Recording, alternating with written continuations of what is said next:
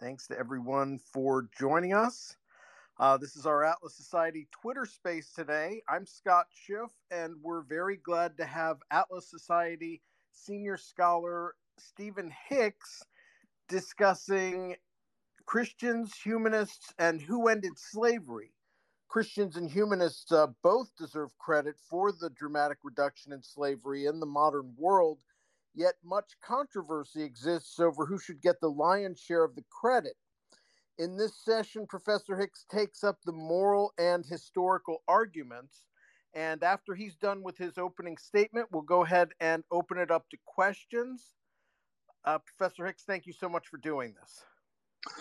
Okay, uh, thanks for uh, hosting, Scott. Uh, just as a, a, host question, how uh, long would you like my opening remarks to be uh, to make sure we have time for discussion? This is a one-hour session, is that correct? Yes, I, you know, maybe 20 minutes. I'm sorry? 20, 25 minutes. Ah, okay, yeah, that should be doable. If I get uh, motor mouth, just jump in and, and let me know it's time to, to, to divert. So, Yes, I uh, I've been thinking a lot recently about the uh, the issue of slavery. I don't want to talk about the the racial components and uh, some of the bad faith arguing about slavery and so forth? Because I think there are some very interesting uh, uh, historical lessons to be learned from the ending of slavery, as well as some philosophical lessons. Uh, you know, it really is one of the great achievements in human history to think that for you know, as long as humans were interacting with each other, as far as we know, every culture and every era, slavery in various forms has been practiced. And by some estimates, uh, more than 75% of the world's population were slaves or serfs or something very close to, uh, to a kind of slavery. So the fact that in the last couple of centuries we've taken slavery seriously and made uh, very powerful and successful efforts at ending slavery. That's uh, that's a remarkable thing uh, for for historians, moralists, and, and philosophers to be interested interested in. Of course, uh, uh, there's a lot of blame storming in current cultural politics uh, about you know who who is record with respect to slavery is worse than than than others people's and uh, a lot of it is uh, kind of motivated by kind of primitive uh, ethnic solidarities and primitive uh, racisms that are still with us to uh, to this day. But I'm more interested in the positive question: uh, who who does get the credit for this amazingly positive achievement in in in human history? Uh, so that's one framing question. I'd like to emphasize the positive uh, rather than emphasize the uh, the blame storming and the negative. But there is a cultural politics, current cultural politics component of this that's interesting to me. I've been interacting uh, in the last six months or so with a, number of people who are conservatives. Conservatives uh, is a pretty big tent. And uh, the issues of racism, of course, are on the minds of conservatives uh, as they are on the minds of everybody in the last few years. And this historical issue about uh, the ending of slavery has assumed a kind of prominence in, uh, in, in conservative circles. And so I've been having some interactions with different sorts of conservatives on on this issue. and a lot of it uh, uh, focuses on how conservatives of this generation, who in some ways are resurgent, they're becoming more organized, more uh, intellectual, better funded, and more intellectually uh, active as well is that if you take the Enlightenment, and the Enlightenment is the era, the 1700s, when the first serious arguments against slavery were developed, the first serious movements against slavery were put into place and uh, all of the institutions uh, of the modern world, not just the philosophy and the ideas of the modern world, uh, but those uh, uh, the, the philosophy and the ideas became institutionalized in science, in engineering, in politics, in economics, in the restructuring of family relations, and how we do religion. Uh, it was an extraordinarily revolutionary century in overturning many institutions and putting in to place the kinds of institutions that we uh, that we more or less take for granted. And this era of the Enlightenment then is a, a huge standout era, and so conservatives uh, often have an uneasy relationship to the Enlightenment. Uh, and uh, in one way, their attitudes toward the issue of slavery is uh, divides conservatives uh, in, into into different approaches. So, so I want to say one of the framing issues here is also uh, my trying to work out what's going on in the contemporary conservative intellectual movement. Now, there's one school of conservatism that is, uh, I think of them as traditionalist conservatives. And what they will typically argue is that the modern world or the Enlightenment has been a giant mistake that it's fundamentally wrong, that it's taking people away from from good traditions, from good religious traditions, specifically in the West from Christianity, and that what good conservatives need to do is reject fundamentally the Enlightenment and kind of go back to the good old days, go back to uh, the time before the modern world was uh, was uh, was corrupted by the ideas of the Enlightenment. So that's one form of, of conservatism. There's another prominent form of conservatism, though, that uh, recognizes the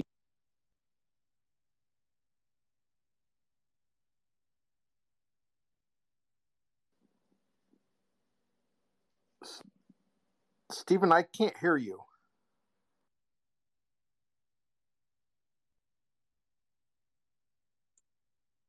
All right. Well, I am. Uh, I can hear you now. Ah, okay. So, for how long have you not been able to hear me? Just maybe 20 seconds. Okay.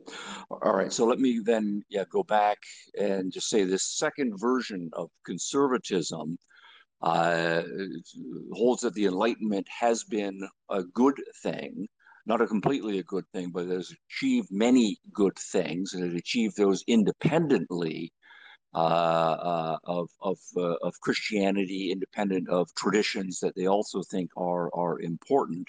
So they do not want to reject the Enlightenment, but their position then is to say that the Enlightenment is incomplete, and that we need to have uh, good conservative traditions, say specifically Christian uh, religious traditions, to complete uh, the, the, civilization. So the Enlightenment and Christianity will both, uh, uh, in hybrid form or in some sort of aggregate form, make up a, a full and healthy modern civilization. And then there's a third form of, uh, of conservative uh, Christianity that will argue that uh, the Enlightenment has done some good things, but those good things were not independent of conservative traditions or independent of Christianity, but rather Christianity is the proper foundation for civilization, and that what happened during the Enlightenment was that some of the kind of the latent potentialities within Christianity finally manifested themselves. And so the Enlightenment was not any sort of an independent set of cultural achievements, but rather an, an, unfolding or a flowering of something that was within Christianity as as well. And so the issue of slavery, as well as being interesting in its own right, is then also, uh, in my thinking, uh, partly motivated by my thinking about what's going on in the in the uh, um, the conservative circles, and I see these three different strategies there. Now, let me announce my uh, my conclusion though up front, and then I'll start into my argument. I'm going to argue that historically. Um, um, uh, 75%, this is a little bit of fake math, but 75% of the credit for ending slavery should go to the Enlightenment, Enlightenment humanism, and that about 25% of the credit can properly go to Christianity uh, uh, in the modern world in the 1700s. Uh, that's a historical claim, and it's a historical claim that is to say that if you look at the people who are actively involved in making uh, uh, the abolition movement come into existence intellectually uh, as, as activist organizations that actually got slavery uh, uh, relegated to backwaters and, and ended in civilized parts of the world. Uh, uh, most of the credit then goes to people who are much more secular, more humanistic, more inspired by Enlightenment founded ideals. But there was a significant group of Christians, uh, uh well meaning, true believing Christians who also should historically get, get credit. Philosophically, though, I think uh, the balance shifts some, and that the the force of the arguments and the force of the principles that actually made possible the ending of slavery in the modern world, uh, the Enlightenment should get much more of the credit. Uh, and that uh, the reason why Christianity had uh, in the modern world an outsized impact uh, I need to say more about that, but I want to say that in terms of the philosophy of Christianity, you don't get as much anti slavery out of it, however you properly think it should be interpreted, but you do philosophically get a huge amount of mileage, muscle, and, and actual rubber meeting the road when you apply Enlightenment humanism. All right, now that's just to announce my conclusions. Why? How do we decide uh, who gets gets credit? So I want to take up the Christian side of the argument first and say if we're going to make a Christian case for uh, Christianity getting the credit for abolitionism, for ending slavery, and so forth, how would you make a Christian case for that? And the most obvious thing is to say, if you're going to make a Christian case, the Christian case has to be based on the Bible and what the Bible says. So the first point of method will be to go and look at the Bible and on the basis of what we find in the Bible, see what we can say against slavery and so forth. Now, then we have to take the Bible and divide it into the Hebrew Scriptures and the New Testament, or the Old Testament and the uh, and the New Testament, and look at what is said in in uh, in those texts. Now, uh, to put it bluntly, if you go into the Old Testament, you find uh, no problem whatsoever with the existence of slavery. Slavery is, uh, is, is part of the fabric of culture. There are many acceptances of slavery. Um, now, by acceptances, that's a, uh, can be parsed out a little bit more. There are uh, what, I, what I think of as more passive acceptances where slavery is mentioned uh, as an example, as a fact of life. Uh, and there is no attempt to, uh, to, to say it's a bad thing or to reject it. It's just uh, taken for granted, like, so to speak. And so there's an awareness of slavery and just an acceptance of slavery as, as part of the, uh, the, the, the, human order. But even stronger than that, there are many places in the Old Testament where there is active acceptance of slavery, slavery is in some sense proper. There are people who are condemned to slavery, and that is directly or indirectly seen as an act of justice, as something that is appropriate to do. There are many of the major figures who are heroes in the Old Testament who own slaves, uh, and there is no no suggestion that there's anything improper with being a hero of uh, of the Old Testament and and uh, and owning owning slaves. So what we then find is in the Old Testament nothing that would support the idea that God is against slavery, that any of the major heroes of the Old Testament are against slavery. And if you don't have that, then you don't have a case for for uh, for making uh, the case that uh, several thousands of years later uh, uh, that your movement or your set of ideas is responsible for for ending slavery. Then I think you know an obvious point here: if God or the God of the Old Testament were opposed to slavery, He would make it very clear. You know, He makes the uh, very clear, you know, the dozens and dozens and dozens of things that he is opposed to. He's opposed to adultery. He's opposed to bearing false witnesses.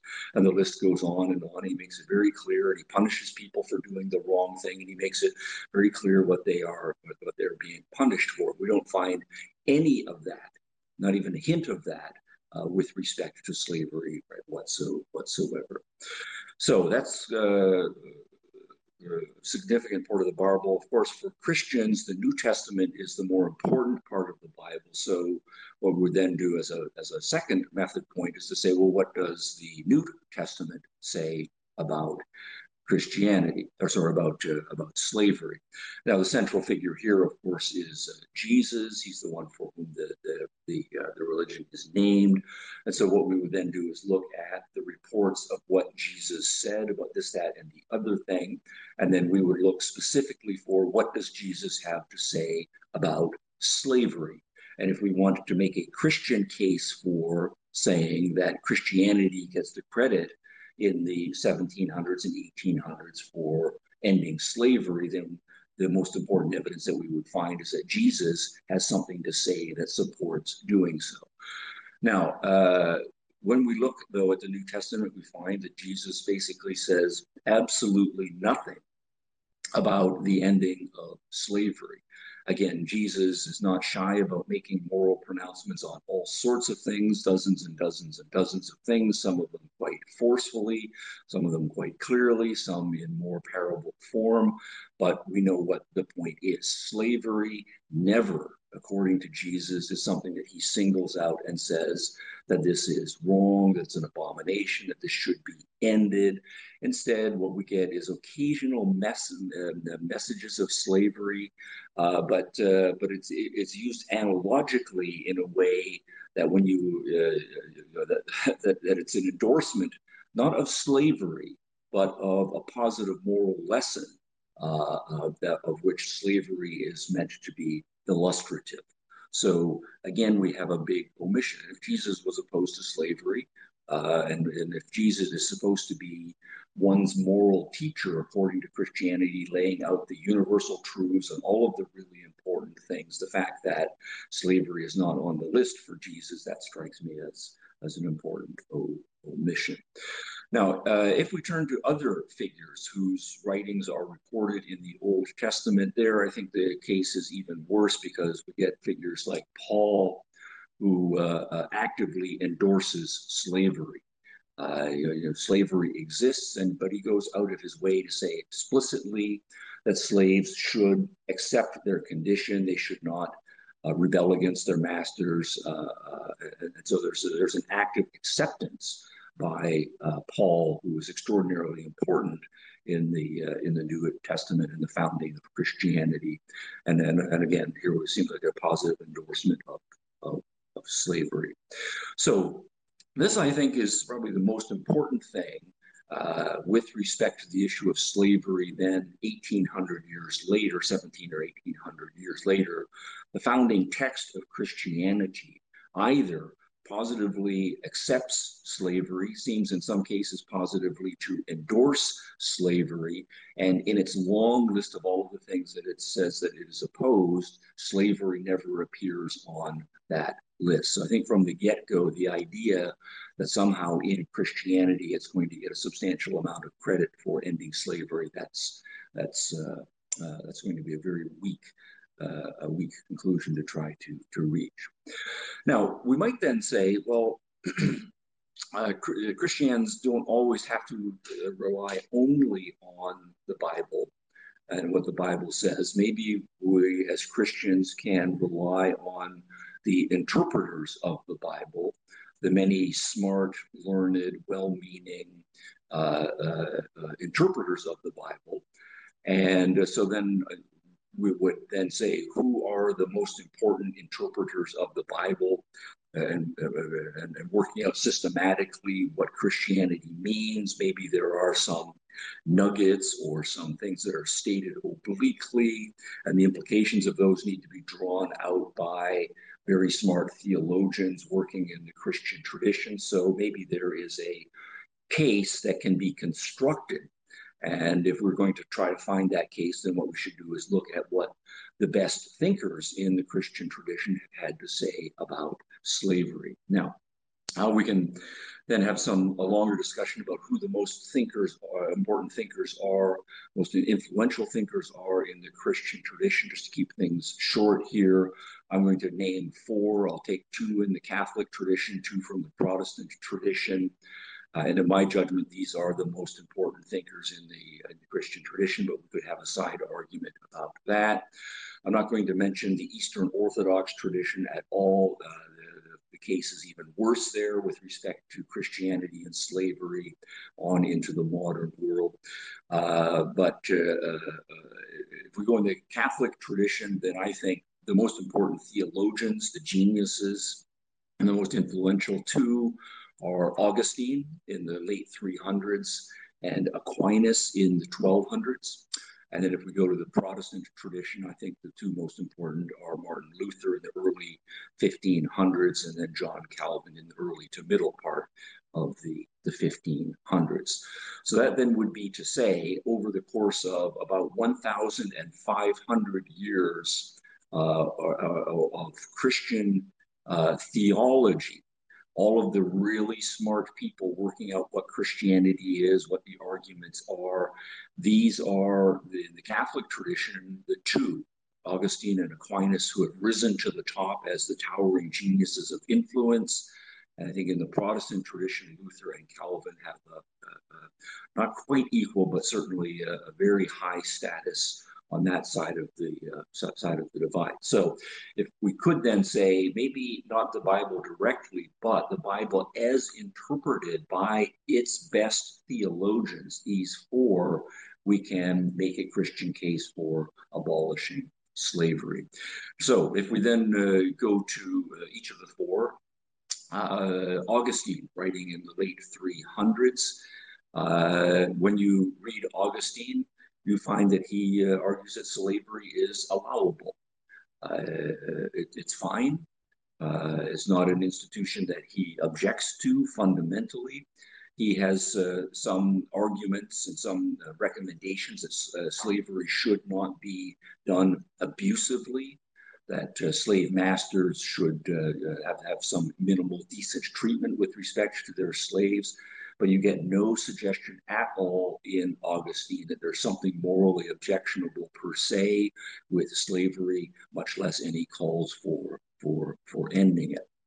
He's then the most influential theologian after 300 years of Christianity existing, putting it together in a system, and still we don't find, even 300 years later, uh, a suggestion that uh, there's something wrong with uh, slavery from the leading Christian's perspective. If we then jump another century, another century, another century, another century, we get up to 900, 1000, 1100. No Christians are calling for, none of the major Christian theologians for the end of, uh, of, of, slavery. We get to St. Thomas Aquinas, uh, writing in the 1200s. And uh, uh, uh, he again seems fine with slavery. Uh, some recommendations that it should not be extreme. Uh, I think there's a more systematic discussion of slavery in Aquinas than in Augustine. Uh, I can be out argued on, on that since I've not read every word that all of these guys have written. But again, the point is you do not get in Aquinas any argument against the existence or the morality of slavery or a call for its abolishing. Again, another century, the 1300s, 1400s, we get into the 1500s, and the biggest name in Christian theology then is Martin Luther. And uh, uh, again, I've not read every word that Martin Luther wrote, uh, but there's no mention of, of slavery. Again, Martin Luther not shy about saying all of the things that he thinks Christians should oppose that are bad, immoral, and uh, uh, and to have a universal moral framework that should be taken seriously. But there's no mention of the slavery issue and and no call for its its abolition. In fact, I think with his strong metaphysical dualism between body and soul. Uh, the, the, the, the impetus seems to be that slavery is just an irrelevant issue uh, for Martin Luther because it's a it's merely a bodily state, and what's really important is the state of your soul. But merely physical slavery is not going to to uh, to change the status of your soul with respect to your relationship to God. It's your soul is important, not your bodily estate. And then uh, John Calvin uh, uh, in the uh, in the next generation, he also does not question slavery itself. Uh, instead, what you can find in John Calvin is occasional uh, mentions that slavery is practiced in brutal fashion, and that the brutality is is, is wrong. Uh, and the implication then just is left that slave owners uh, should be good Christians, and that means that there should be limitations placed on how harshly they treat their slaves. But again, nothing. So the point is that uh, now we're getting on into uh, uh, you know, the Reformation era, the 1500s, and for over a millennium and a half, uh, all of the major you know, Christian theologians and the ones who rise to the top, you don't find any condemnations of slavery. You don't find any serious questioning of slavery as an institution. You find plenty of passive acceptance of, of slavery as kind of a fact of life as a social institution. Sometimes you find active acceptance of slavery. Slavery is okay, it can be a just punishment. And sometimes you get even strong, strong endorsements. So I want to then say if we uh, are going to say Christianity is either defined by what the Bible says or by what its most important uh, interpreters say, you don't get from either of those sources anything that is going to lead to uh, a, a, powerful abolitionist movement such as we get a couple centuries later. So, um, I want then to uh, jump to the next century, um, the 1600s. By the time we get into the 1600s, everyone will recognize that we are into the modern world. The Renaissance has been uh, making its mark all over Europe and spreading also in some respects to, to, to the Americas. Uh, the Enlightenment, by the time we get into the 1700s, is clearly an intellectual force and starting to make its intellectual mark. And it's then in the 1700s that we start to see some serious action on the issue of slavery. You start to find an increasing number of individuals who question its appropriateness, not just that it's too harsh or that it's unjustly applied sometimes, but there's something wrong in principle with slavery. And you start to see the beginnings of the organizations of movements to end slavery.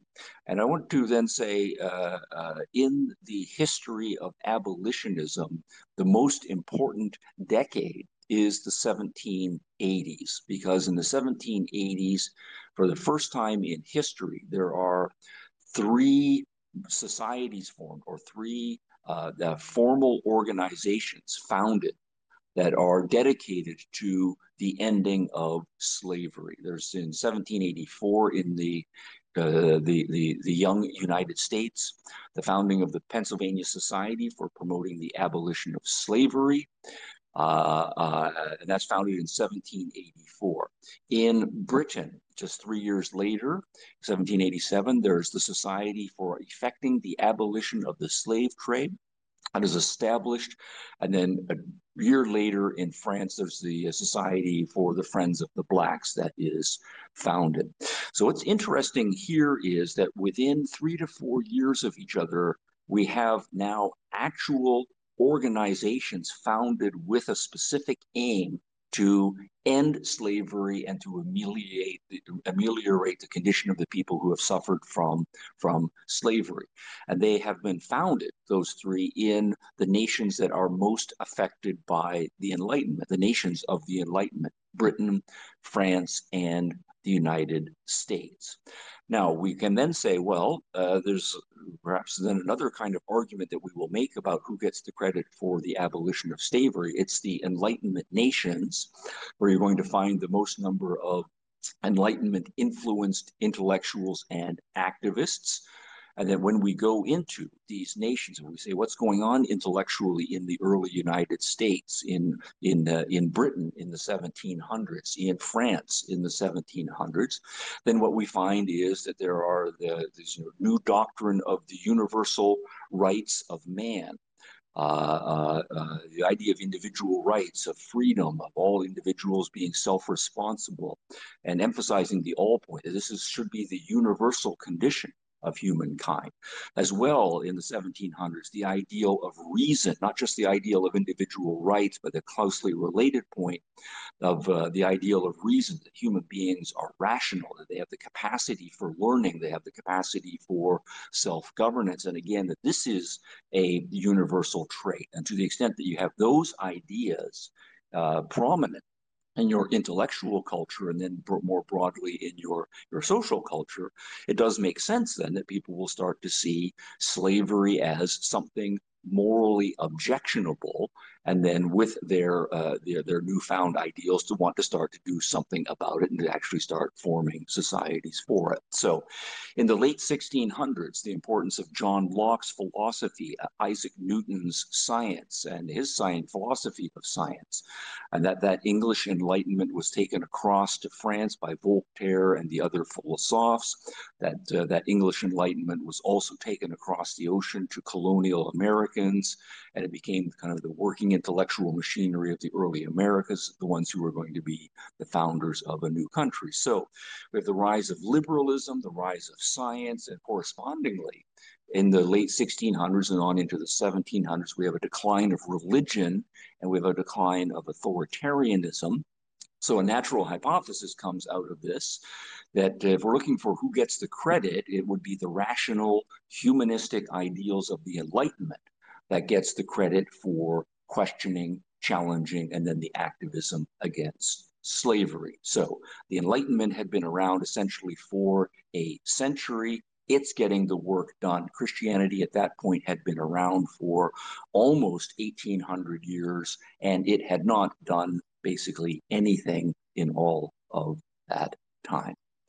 Now, that's in is I'm just putting that forth as a hypothesis. I just want to say just a couple more things and then uh, open things up for for some questions.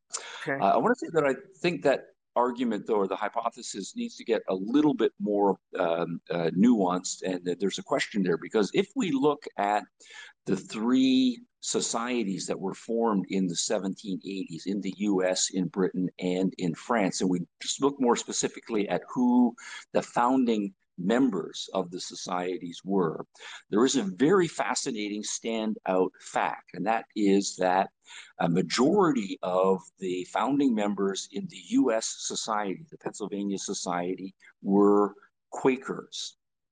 Uh, if uh, uh, uh, if you then look at the founding members of the society that was founded in Britain, they also the majority of them were Quakers.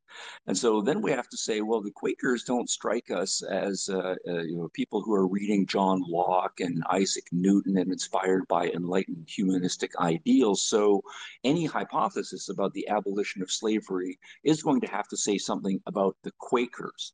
Now that then is to say, in those two societies, it was a majority of the founding members who were Quakers, and the Quakers are a Christian sect. And so maybe there is a kind of argument that Christians can make about the importance of Christianity for or uh, for for abolition. There also were some Anglicans in the movement. There were some Presbyterians in the movement, and there were uh, a, a, few people in the founding uh, uh founder fathers of each of these movements as well, who were uh, members of other Christian sects. But the fact that a majority of them, a significant majority of them, were Quakers, I think deserves more attention. I do want to say, though, that if you cross to France and you look at the Society for Abolition in France, you don't find any Quakers among the founding members there. Instead, what you find is mostly lapsed Catholics and lost your sound again. Maybe try. There you are. Okay. I'm in Buenos Aires, uh, so we might be getting some slight internet inconsistencies, but I just want to say uh, just a couple of more things. So if we go to. Uh, we do want to open. it. go ahead. Yeah, just to go to France, we don't find any Quakers. We find some lapsed Protestants. We find some lapsed Catholics, but we do find a significant number of Enlightenment uh, philosophers, Enlightenment liberals, Enlightenment humanists who are uh, prominent among the many uh, members of the, uh, the French society as well. Okay, so I, I, have some further hypotheses and things to say, but I've been going on now for a little over half an hour. So let me stop there and uh, open things up for some discussion. Great. And uh, I want to encourage people to raise your hand if you have questions. Maybe in some of these questions to you, uh, you'll get a chance to explore some of these hypotheses. But um, you know, what about the idea that it was it was more Christian and it kind of had to be because religion was still so prominent in the culture, and maybe it's just like a, a loosening of the original dogma that's the secret formula. Yeah. Well, so then what we would need to do is when you loosen the dogma, what in the now loosened dogma uh, leads to an argument for the abolition of slavery? And so what you'd have to do is to say, now finally, here's a biblical passage that if we don't say interpret it dogmatically, it shows us how uh, abolition of slavery follows.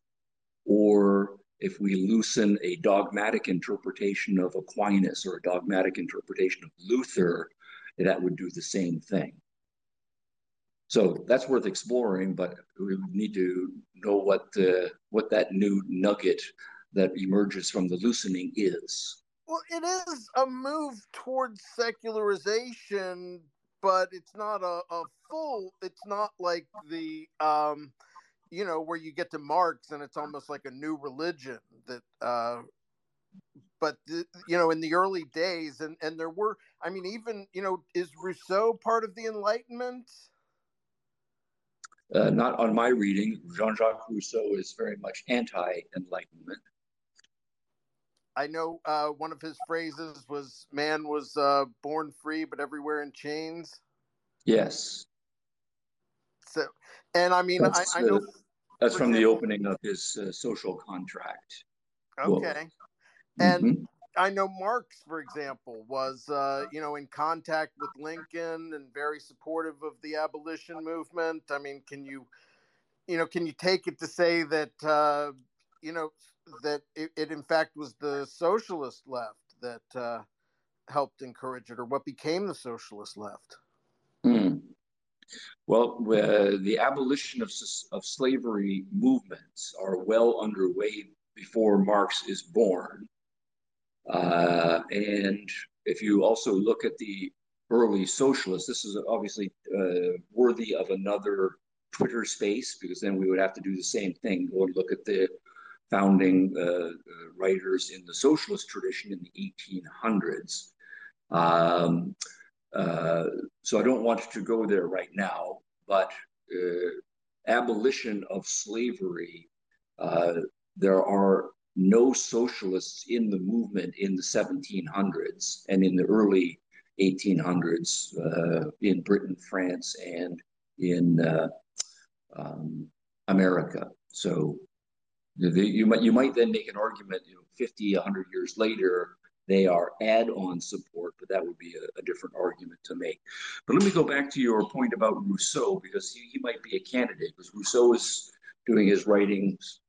Uh, first major publication, 1749, writing on through the 1760s. Now he is an anti-enlightenment figure. And uh, uh, uh, you are right to say that he opens his book, The Social Contract, by saying, Man is born free, and everywhere he is in chains. Uh, but if you read the rest of that paragraph, what Rousseau makes clear is that he's not arguing against the existence of chains. He seems to be arguing that there's nothing that we can do to remove the chains that human beings have forged for themselves. And it's only a question of what is going to justify the chains and what the right kinds of chains are going to be. And so when you then look at his, his positive philosophy, it ends up being a quite collectivist, authoritarian political system. And so we are in effect, going to be bound to each other collectively and overseen by an authoritarian manager of the general will, whatever that is. So there's nothing, I think, in Rousseau that is specifically against slavery. That's great. Uh, that's fascinating let me um I, I've thought this before because I, I've read that about uh you know the big changes that happened in the 1780s and I've always wondered at least in Europe uh you know it, it, it had already started in places like Vermont of trying to the abolitionist movement. But in some ways, was there a type of America had achieved independence, and this was Europe's way of trying to regain some moral high ground among their elites by saying, "Well, we're against slavery." Did that affect some of the timing for when it started to pick up in Europe? I don't think so. I uh, I think the, uh, the, the people who are abolitionists in the 1700s and on into the 1800s are sincere, that they are animated by the ideas and a genuine moral repugnance against slavery. I don't think uh, if, we, if we set that argument aside, that the Europeans in the 1800s are worried enough about the ascendancy of America to feel that it's a threat to their sense of felt superiority. I think uh, uh, many more enlightened Europeans are curious about what's going on in America. Many of them are inspired by it. They don't they don't see it as a threat, in part because America still is economically, militarily, and so forth a second uh, tier nation and not really a threat to uh, uh, the, the, the major European accomplishments. Okay.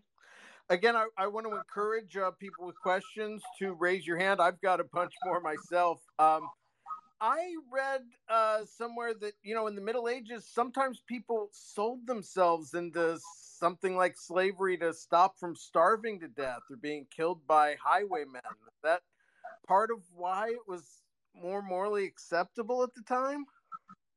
Uh, well, yeah, the, the fact is true that in many cases people voluntarily accepted slavery in times of economic distress. Uh, we do see a kind of flip side of that even in our times where we you know, we were making the argument for being the entrepreneur of your life and the virtues of free market capitalism and everybody being respons- self-responsible and so on. And we know that that's scary to a significant number of people. And so psychologically, they they resist the arguments for for capitalism. And that's already in a culture that's very rich and has a huge number of opportunities. So we can extrapolate backwards to the uh, the Middle Ages and the subsections of the Middle Ages that were in fact quite dark, when uh, the idea of economic self-sufficiency was uh, very difficult and perhaps even impossible for a significant number of people. And uh, so selling oneself into slavery would be seen as a, uh, a kind of job security or a kind of life security. Someone else with a flourishing business of some sort who can afford to buy me and look after me will take that weight of economic responsibility off my off my shoulders. So that was a a real phenomenon. Would you say feudalism is a type of slavery? Hmm. Uh, well, I think yes. Uh, if you if you push on the idea of slavery and you make it just abstract. Instead uh, of chattel slavery, the idea being one individual is the owner of another individual and uh, you know can control what that individual does gets the fruit of his or her labor can sell that person to another person all of the things that go along with uh, with ownership and you generalize it to something like we are all servants of society and we are all owned by society. And you see, as feudal uh, uh, political theory says it, that we are organically to work together uh, to make the society work, but that we each have different skill sets. And so our service obligations take different forms. But there is a kind of bondage there. You are bound to the society, you are bound to the class uh, that your skill set is uh, said to be most suited to. And so that is, in, in a more generalized form, the same principle of slavery. You do not own yourself. You are not a free agent, but you are you are bound and you owe not another individual, but you owe society as a whole. So you can make that argument, and I think it has some teeth. Good. Uh, when uh, when conservatives are against the Enlightenment, are are they often, you know, they're they're they're lumping in people like Kant, who, who are sometimes considered part of the Enlightenment? Yeah, sometimes uh, people use the Enlightenment more as a, a historical label uh, rather than a philosophical label, as a time period rather than a set of ideas that are being acted upon. And if you uh, take the Enlightenment as, say, the long 1700s, maybe you know, late 1600s on into the early 1800s, and you say anybody who is intellectually prominent in that time period who is not a conservative or a traditionalist, I'm going to call that person an Enlightenment figure, then you are going to get some unusual people in the mix there. So you mentioned Kant. Now, uh, you know, I have my arguments uh, uh, with lots of people about the place of Kant. Uh, and I understand you know, there is a case to be made that Kant does, in some respects, belong in the Enlightenment. Uh, you also will find people who want to put Rousseau in the Enlightenment. And I think in both cases, you have more of a historical labeling rather than a philosophical labeling. But that is, I, I mean, you know, Kant was practically Rand's uh, nemesis. And, uh, you know, so when these people are, are saying they're against the Enlightenment, it's not that they're, I mean, some of these may be conservatives that, that are Rand fans. I'm curious uh, why you think uh, conservatives are interested uh, in who ended slavery more lately.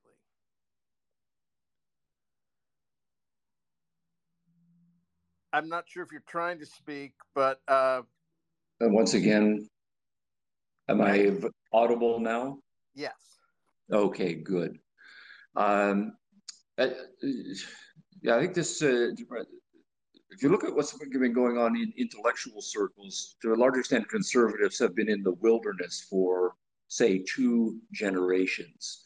Uh, the high culture establishments, including academic world, have been controlled more by people on the left of center and increasingly by people who are pretty far left of center. And one of the things they've been doing is uh, not letting conservatives into the, their institutions and uh, actively demonizing conservatism. And so conservatism has been uh, having its wilderness years uh, uh, intellectually. But I think there are signs that for the last maybe eight to 10 years, conservatism is re energizing itself.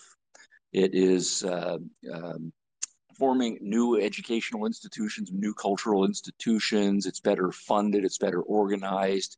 It's paying attention to the arguments that have been made by people on the left, the postmoderns, and uh, the people who are uh, from other segments of the, the left, including critical theory and, and so forth. And so they are um, energized, uh, uh better organized, and better funded. And so they are reasserting themselves on all of the major issues that uh, a serious intellectual and activist movement has to. Now, to some extent, the conservatives are not controlling the narrative and have not been controlling the narrative. So, what they've been doing is when the left says, here is the new issue of the week, or this is the new issue of the year, the conservatives have been going back to school, getting up to speed, and are now uh, entering into the debate in better form. And so we are becoming aware of the conservative positions more than we were, say, 10 years ago, and certainly 20 years ago. Uh, but conservatism still is a pretty big tent, and there are many sub schools of conservatism.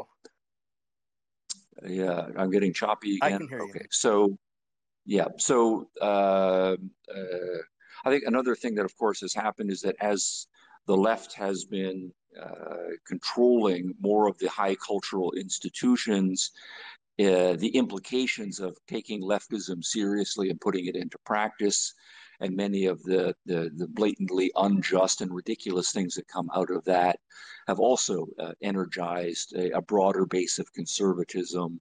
So uh, they are they're they're fighting back more effectively, and so uh, they are on my radar in a way that they were not on my radar 10 years ago and certainly 20 years ago. But it's at least a little bit trying to reclaim the moral high ground, like, hey, we ended slavery or well, yes, yeah, that has to be has to be one of them, right? Because you know the argument from the left and uh, the argument from the Enlightenment liberals uh, of which I would count myself, since I'm not on the left, but I'm also not a conservative, uh, has been that the the track record of conservatism with respect to slavery is uh, is is not strong, and in some cases, uh, it, it's bad. You know, because the conservative position, uh, you know, 500 years ago was, was was nowhere with respect to the abolition of slavery certainly a thousand years ago. So, in many cases, uh, the the back to the good old days Christians, um, uh, you know, they, I think they're just going to be non-starters on this. The more interesting Christians are going to be the ones I think of uh, as, as they are more modernized Christians. That is to say, that they have either made their peace with the Enlightenment and the modern world, recognizing that it has genuine achievements under its belt, and they want to aggregate those with their understanding of uh, of Christianity.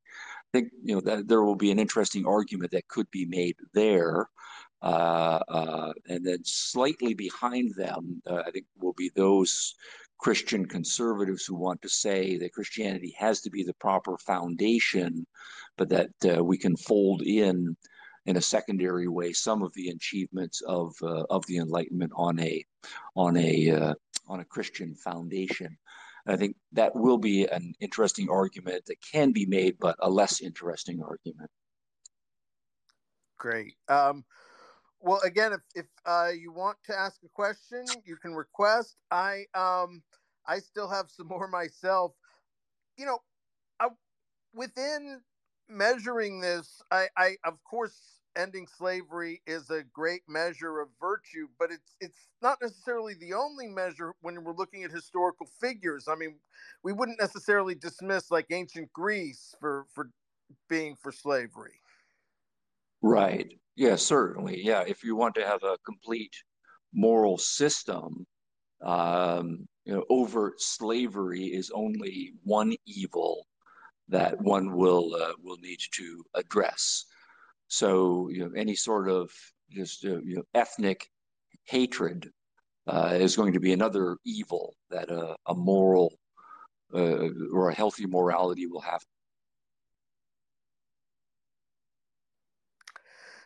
It, I noticed uh, historically also that um, it seemed like slavery in the U.S. and um, even serfdom in Russia all ended within kind of a few years of each other in a lot of places and i'm just mm. wondering if there were is that just part of global forces that existed even then to just where people were and what was mm. tolerated?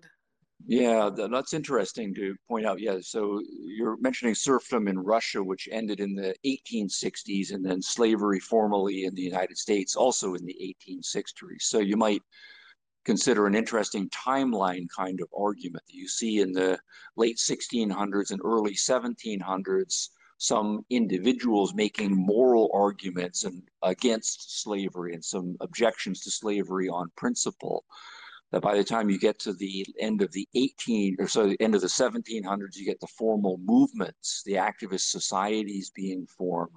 So it's not just a, some individuals it's a collection of individuals who are organized with a mission to end slavery. And then by the early 1800s, you get uh, some legislations in countries that dismantle this aspect of slavery, that aspect of slavery, this other aspect of slavery uh, in a reformist fashion over the course of the decades. And then by the time we get, say, to the 1860s, you get some more dramatic uh, things like Russia, the whole country just suddenly decides uh, because you have a more uh, uh, westernized, uh, slightly more liberal czar in power to to to to modernize by eliminating serfdom, and the United States, because of its complications and the Civil War, is is in a position to do so. So I think there is something to to that. The individuals to the institutions to a long series of uh, political reforms to, in some cases, outright war uh, being necessary to to end it. Great. Uh, well, we've got uh, someone here. Uh, Sex is B is what I can see on the screen. Go ahead. Welcome. Hi. Hi. Thank you. Can, can you hear me? Yes. Uh, yes. Uh, my, my full name is uh, Sex is Binary and Immutable. Um, but uh, just a question uh, in terms of capitalism and, and what, what role capitalism itself may have played in uh, ending slavery. Uh, what, what I've heard is Adam Smith had two arguments against it. One was uh, that the uh, the actual quality of work of of a somebody who was being compensated was typically better than a, a, a slave. Um, that that was um, one of the arguments he made, um, and then the other uh, was obviously the the sort of the, the Fordonian argument of um, you know better to spread the money around um, uh, than sort of uh, c- curtail it and have a sort of inflationary impact by um, but, but by not hmm. spreading capital around. Did, did, did those arguments play have a role?